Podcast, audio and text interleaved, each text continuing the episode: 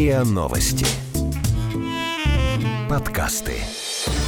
Страхи, ошибки, ошибки, Страхи. страхи. Ошибки.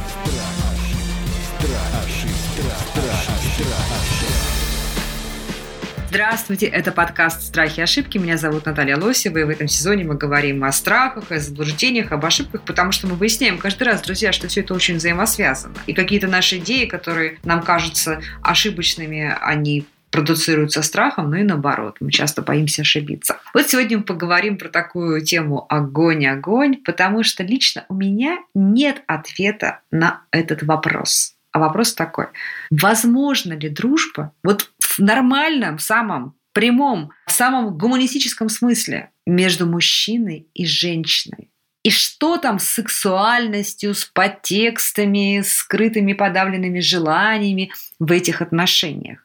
Возможно ли такая дружба? Мы сегодня обсуждаем с кризисным и клиническим психологом Марией Зеленовой, которую вы очень хорошо знаете, и семейным психологом Евгением Корчмариком. Здрасте, друзья. Добрый день. Здравствуйте. Знаете, я помню, что меня еще в ранней юности потрясла, ну, впечатлила, скажем так, одна фраза у Чехова, которую я сразу же запомнила даже наизусть. Если вы помните, в «Дяде Ване» Астров говорит однажды, что женщина может быть другом мужчины лишь в такой последовательности. Сначала приятель, потом любовница, а затем уже друг. И так как я в очень нежном возрасте вот эту установку прочитала, я очень ей была впечатлена, и она практически как-то так меня это направила. И каждый раз я себя испытывала. Вот это действительно мой друг. А у меня много друзей мужчин это действительно мой друг, или вот ему что-то от меня еще нужно, или мне что-то от него еще нужно, хотя я себе, может быть, даже в этом не признаюсь. Дорогие коллеги, есть ли хрестоматийный ответ на этот вопрос? Давайте начнем прямо вот с этого. Я думаю, наверное, надо начать э, с того,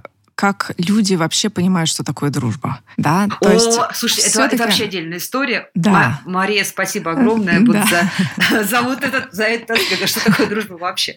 Давайте да. созыв, давайте. Мне Я кажется, за. да, надо начать именно с этого, потому что действительно понимание того, что такое вообще друг, что такое дружба, что такое человеческие взаимоотношения в целом, оно очень сильно разнится. И даже вот э, половые какие-то да, различия, там, гендерные различия, это уже отходит на второй план, потому что на самом деле даже и понятие дружбы-то, оно очень отличается. Если мы говорим про дружбу как про комплекс таких устойчивых, доверительных взаимоотношений, эмоционально наполненных, насыщенных, которые подразумевают э, близость, контакт, доверие, все равно важно, там все равно есть нюансы, все равно есть понимание того, когда человек э, какие-то завышенные ожидания, например, испытывает, да, и, соответственно, вот эти вот дружеские отношения выстраиваются не совсем гармонично, не совсем комфортно. Есть э, понимание, когда действительно человек не оправдывает да, эти ожидания, когда человек хочет э, другой формат этих отношений, более близкий, там, чаще видеться, чаще куда-то ходить. Вот этот, в принципе, формат э, взаимоотношений, он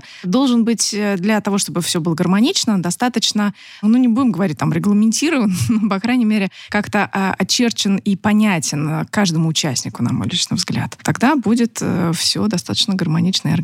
Вот смотрите, две вещи. Значит, первое, что, что мне откликнулось очень сильно. Для меня тоже главное слово в понятии дружбы, ну, как я это понимаю, с мужчинами, с женщинами, там, да с ребенком, собственно. Это доверие. Вот для меня это ключевое, главное слово, да, и здесь мы совершенно совпадаем. А вот второй вопрос у меня, он такой без ответа, я думаю, что, может быть, Евгений нас поправит. А что является, ну, как бы началом институциализации дружбы между двумя людьми. Вот когда люди женятся, понятно, да, там они идут в ЗАГС, или там они просто начинают вместе жить, да, то есть произошел какой-то акт, мы теперь живем вместе. Там, когда люди становятся коллегами или партнерами там по работе, напарниками, ну, тоже что-то происходит, да, вот у них там есть документ, есть их отношения юридические, например, с работодателем, где они вместе работают, вот они напарники, там два хирурга, там, например, или два полицейских. А вот дружба когда начинается? Когда мы говорим, о, это дружба уже, окей, это дружба. Давайте я добавлю. Я предлагаю зайти немножко с другого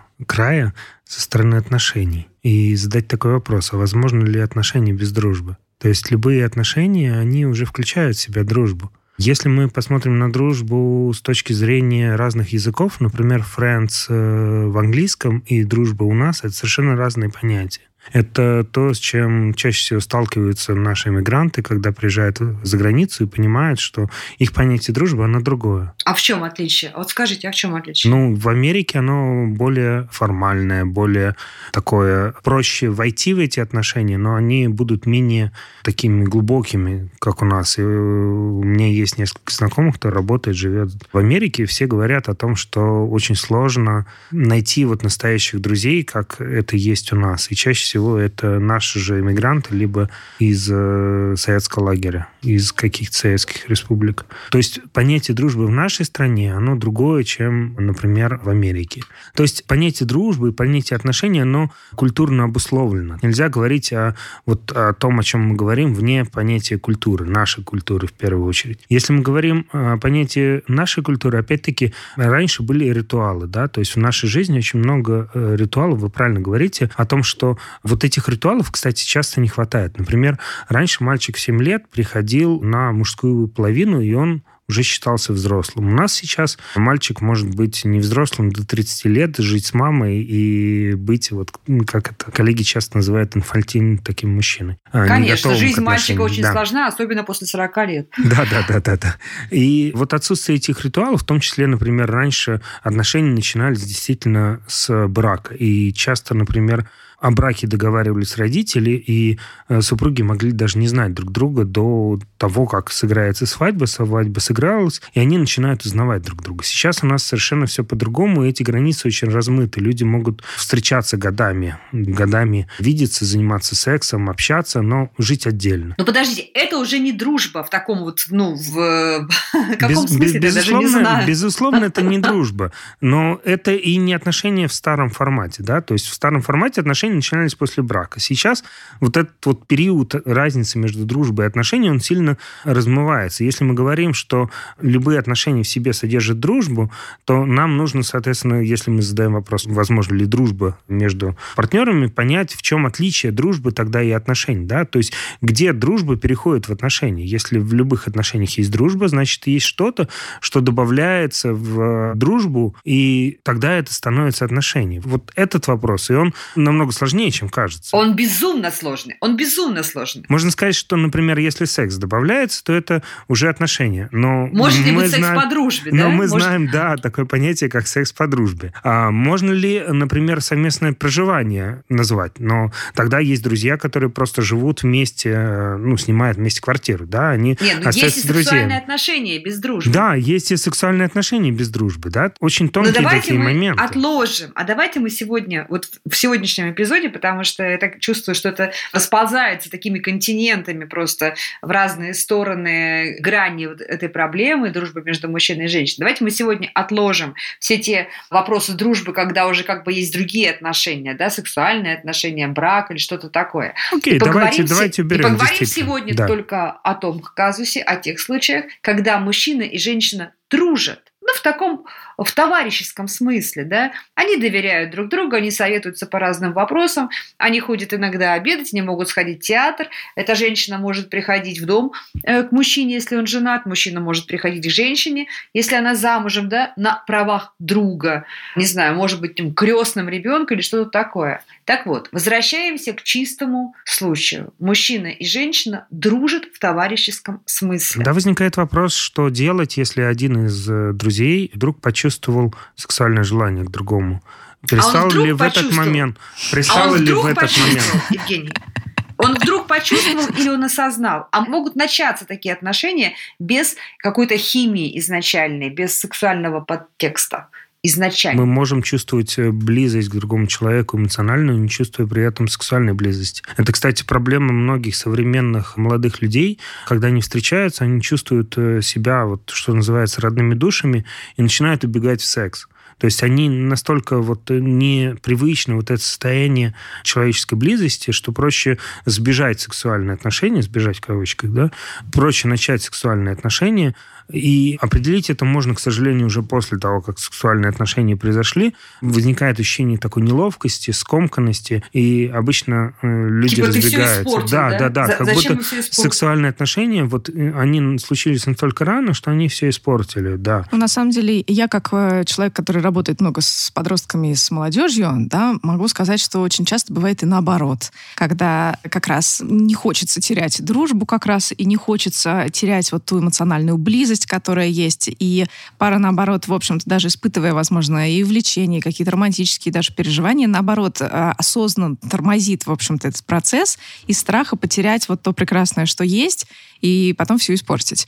Поэтому ситуации, наверное, здесь Да, они она- это бывают другой край, разные. да, да, да. они, наверное, здесь бывают разные, но мне хотелось бы вернуться все-таки к первоначальному вопросу, вот, который был задан, и пока мы его еще не обсудили, а как вот понять, где там этой дружбы есть. Я, на самом деле, не очень согласна с э, утверждением, что дружба есть в любых отношениях. На самом деле нет. На самом деле есть э, уважение, бесспорно, да, есть э, там добропорядочное какое-то принятие, да, другого человека, но не всегда есть именно дружба. Понимание дружбы — это все-таки действительно такая близость эмоциональная. Поэтому если мы говорим, наверное, про там коллег или про знакомых, про приятелей в том числе, да, то есть это действительно какой-то, на мой взгляд, э, такой синхронный ход друг к другу, да, по направлению к близости понимание того, что этих конкретных двух людей объединяет э, больше, нежели вот это приятельство. Им нравится проводить время вместе. И это некая, опять же, осознанность и понимание того, что вот этот конкретный человек, он действительно друг, он действительно больше, нежели просто знакомый. Но это совершенно действительно еще не включает ни какой-то сексуальный подтекст, это совершенно не должно включать развитие романтических отношений или какую бы то ни было другую стадию.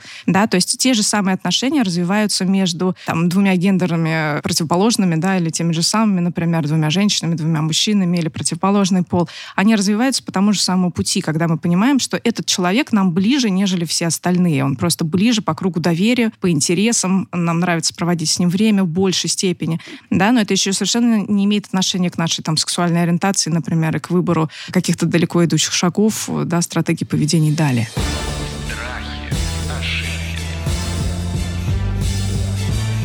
Страхи, ошибки. Возможно ли в таких отношениях флирт? Это уже другой вопрос. Это важный вопрос. У нас был прекрасный разговор, я сейчас хочу нашим слушателям сказать, сносочку сделать к Евгению. У нас был прекрасный разговор про флирт как способ коммуникации. Послушайте, мне кажется, он очень хорошо дополняет нашу сегодняшнюю беседу. Но вот, Евгений, да, действительно, возможен ли в этих отношениях флирт? Чаще всего он присутствует. Я уверена, что да. В принципе, флирт на самом деле как таковой, он присутствует... э, э, флирт, да, давайте опять же определим, что это такое. Это некая игра, да, это игривая коммуникация, коммуникация которая, в принципе, присутствует, опять же, в... Игривая, вот гендерно сексуальный- да. Не всегда. Сексуальный подтекст, это в зависимости, опять же, от э, гендерно, от сексуальной ориентации э, Ну, берем флиртующих в данном случае. давайте. Не обязательно. Поэтому вот этот флирт, он на самом деле присутствует. Это именно вот игра, это кокетство некое. Вот этот сексуальный подтекст, он присутствует в коммуникации между людьми, которые друг другу, в принципе, симпатичны изначально. Точно так же там друзья, на самом деле, да, подруги, я имею в виду, например, могут тоже использовать вот это кокетство, элемент вот этих э, шуточек скользких, э, мужчины точно так же и женщины. Это э, Я именно как элемент такой не встречал. коммуникации. Вот в гетеросексуальных мужских компаниях я не встречал флирта между мужчинами. Вы встречали? Встречала, да, в том числе. А, Опять же, э, здесь вопрос понимания, что такое флирт конкретно, непосредственно, и какая его цель. Если мы говорим про коммуникацию, да, про шутки, например, то это часто. Если мы говорим про цель именно а, каких-то там далеко идущих отношений, то это уже другой вопрос. Я скорее говорю про флирт как э, коммуникация с подтекстом, да, когда в коммуникации есть такой сексуализированный подтекст общения, который говорит ты мне нравишься, я тебе нравлюсь, да, он может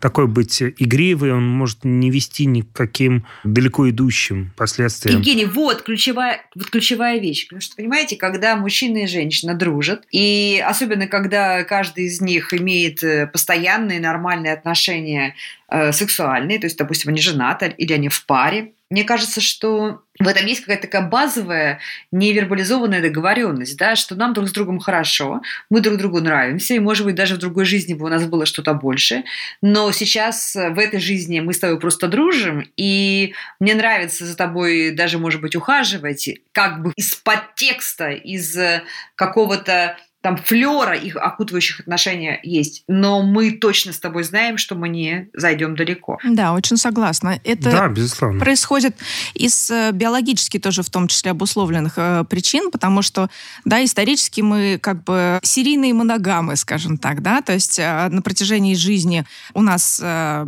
один партнер предполагался, да, но он может э, меняться, поэтому биологически, конечно, мы как вид и женщины, и мужчины, в общем-то, присматриваемся к окружению, мы выбираем тех людей, которые нам симпатичны, мы держим их рядом в том числе, да, то есть э, вот эта вот э, привлекательность э, наших друзей, привлекательность наших там коллег, людей, которых мы выбираем рядом, она действительно обусловлена. Но здесь вопрос, наверное, действительно, вот, как вы правильно заметили, в осознанности и в понимании, что дальше это никуда не уходит. Это действительно принятие этого факта, что мы друг другу нравимся, вот здесь и сейчас. И как бы на этом все. Ну, вот, например, недавнюю историю я расскажу. Девушка, она замужем, и она в присутствии своего друга начала переодеваться. Вот это уже переход границы Просто, или просто нет? друга. Просто друга, да. Так, что она имела в виду? Вот вопрос, да, что она имела в виду, когда она там переодевалась, разделась до трусов и переоделась при нем. Вот что Ну, она типа, имела в мы виду? просто, мы настолько товарищи и братаны с тобой, что я могу перед тобой ходить в одних трусах, да? Да, это может быть э, эта причина, этот подтекст, а может быть и другой подтекст. Или типа, а может быть? Да, может, быть. да. И вот проблема вот именно таких отношений как раз именно в том подтексте, который один партнер дает, и как другой партнер это считывает. Именно, поэтому как раз для того, чтобы это было гармонично и органично, очень важно все-таки, чтобы оба участника были на одной волне и понимали, что между ними происходит. И чтобы их Поэтому партнеры какие-то были правила. на той же самой волне и понимали эти правила. Потому Конечно, что, да. например, для них, может быть, это окей, а если кто-то из их партнеров это узнает, э, и будет э, повод для ревности. Поэтому тут очень много... Вот это следующий был мой вопрос к вам, да? Как относиться человеку к тому, что его партнер или там его муж или жена приходит к нему с таким багажом, да, вот с таким хвостом. Он говорит, слушай, дорогая, я тебя люблю, ты моя единственная, и я вижу нашу жизнь вместе до старости, я тебе буду верен, но у меня вот есть еще там Глаша, которая мой друг и товарищ. Вот Прими, часто, вот меня кстати, Вася, такая, Петя, да. еще и Саша, еще есть. Глаша, да, вот женщина, она просто мой друг и товарищ. И когда мне на душе не очень хорошо, или когда мне нужно посоветоваться, я могу ей позвонить, или я могу с ней переписываться вечером смс-ками, или я ее позвал с нами на каток, дорогая.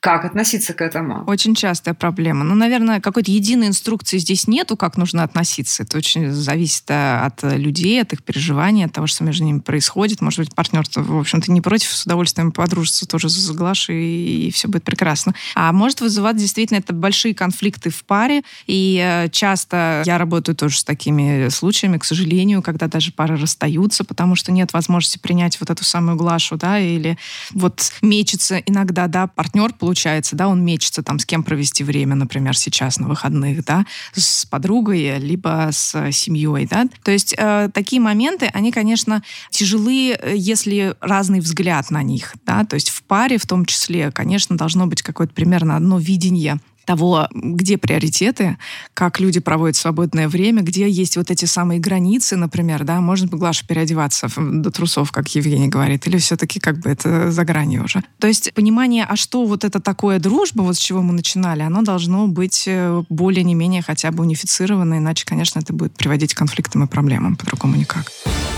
Страхи, ошибки. Страхи. Ошибки.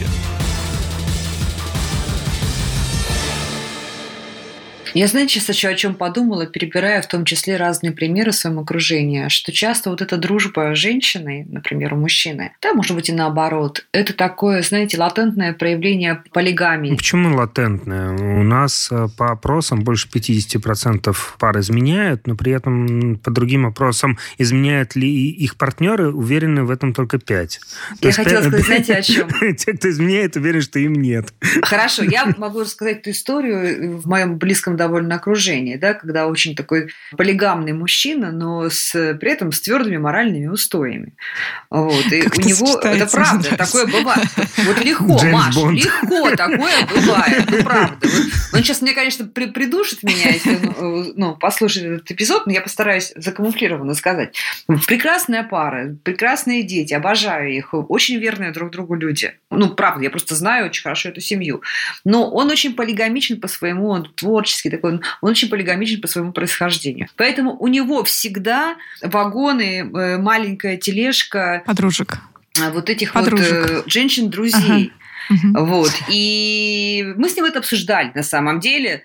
Да. Ну, видимо, раз он полигамичен, он не только друзей видим. Чуть больше, Я чем думаю, друзей. что в его воображении. И для него это действительно, знаете, как кровопускание такое. Ну, потому что он не может физически изменить своей прекрасной жене, которую искренне любит, просто безумно любит. Но вот сходить в театр, э, поболтать, сходить в ресторан с женщиной другом, э, вдохновиться, это для него э, совершенно легко. У меня есть такие подруги, между Да, прочим, но это про правда. инстинкт охотника в том числе, да? Это инстинкт охотника, это возможность поддержать свою самооценку в том числе, это почувствовать вкус жизни, что я еще тут котируюсь, например, да? То есть э, сюда можно много в- всего привлечь э, важного и нужного для того, чтобы личность чувствовала себя полноценной, не имеющей, в общем-то, отношения именно к изменам как таковым, к выбору партнера, да, там вот сейчас. Вот если возвращаясь к вопросу, да, о том, как поступать в данной ситуации, то действительно единого рецепта нет, потому что каждая пара, она индивидуальна. В каждой паре то, что разрешено и что не разрешено, это разное. Например, в одной паре флирт э, с кем-то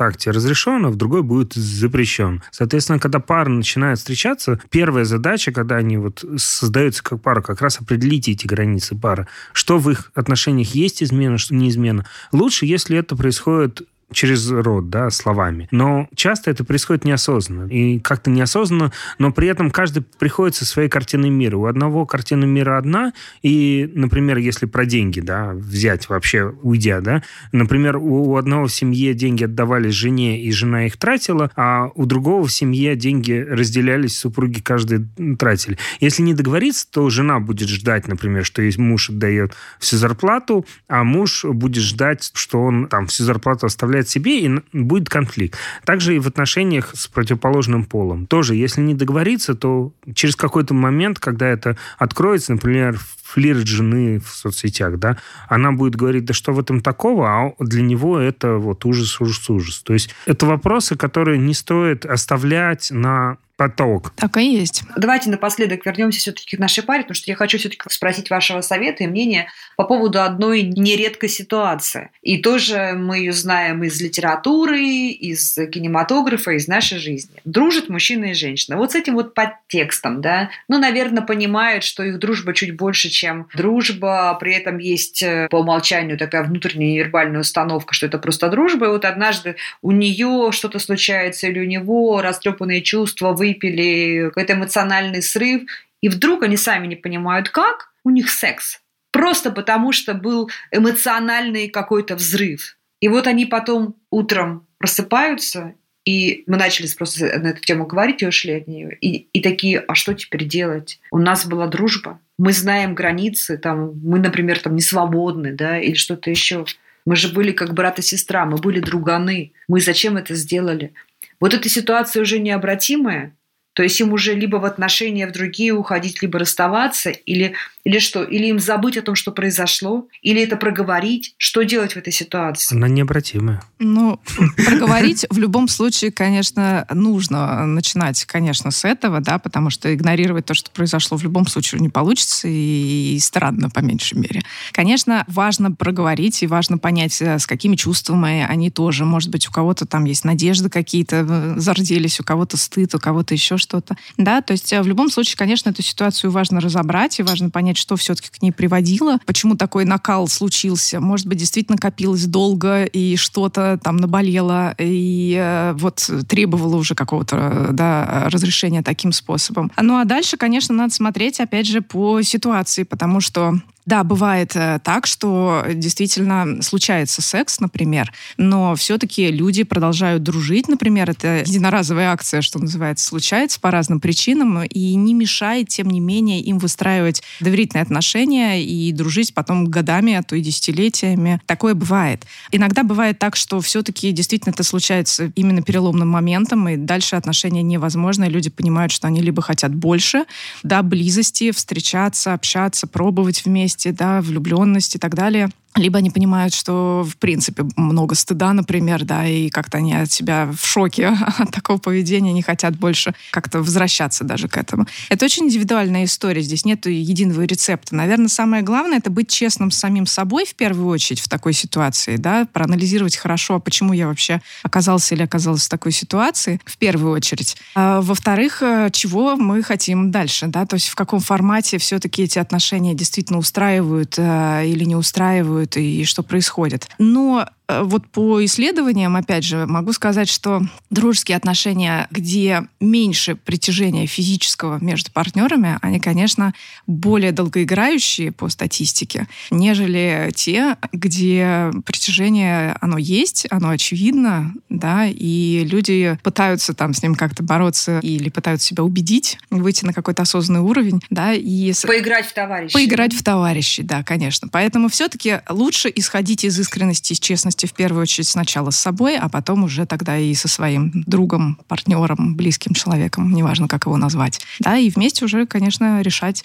что делать дальше, чтобы не обманывать и не делать больно ни себе, ни другому. Согласна, Евгений? Поддержу, конечно, потому что самый главный процесс э, в любых таких ситуациях и аналогичной ситуации, когда произошла измена, например, в паре, что так, как раньше было, не будет. То есть э, отношения, не изменились. Сама ситуация, она изменила отношения. Нельзя иллюзорно подходить к этим отношениям как к тем же. Они уже другие. И действительно можно проговорить, э, чаще всего всплывает стыд, э, проговорить этот стыд, может быть, даже отвращение может возникнуть. И тогда это есть возможность сохранить эти отношения. О, я знаете, чем сейчас подумала? Что в дружбе, как в медицине, очень важно не навредить. И мне кажется, что дружба это сама по себе такая ценность, да, потому что в ней во главу угла стоит доверие и взаимопомощь, и взаимопонимание, и даже, может быть, чувственность. Но вот мне кажется, что если в дружбе оба партнера будут думать о том, как не навредить ни друг другу, ни близким, ни себе, вот тогда дружба будет долгой и честной. Мы сегодня разбирали такую сложную тему, друзья мои. Мы говорили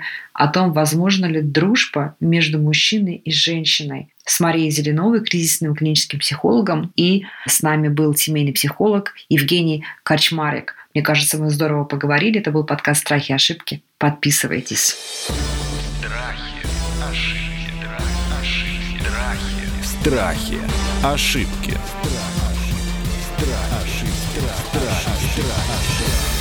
Слушайте эпизоды подкаста на сайте ria.ru в приложениях Apple Podcasts, CastBox или SoundStream. Комментируйте и делитесь с друзьями.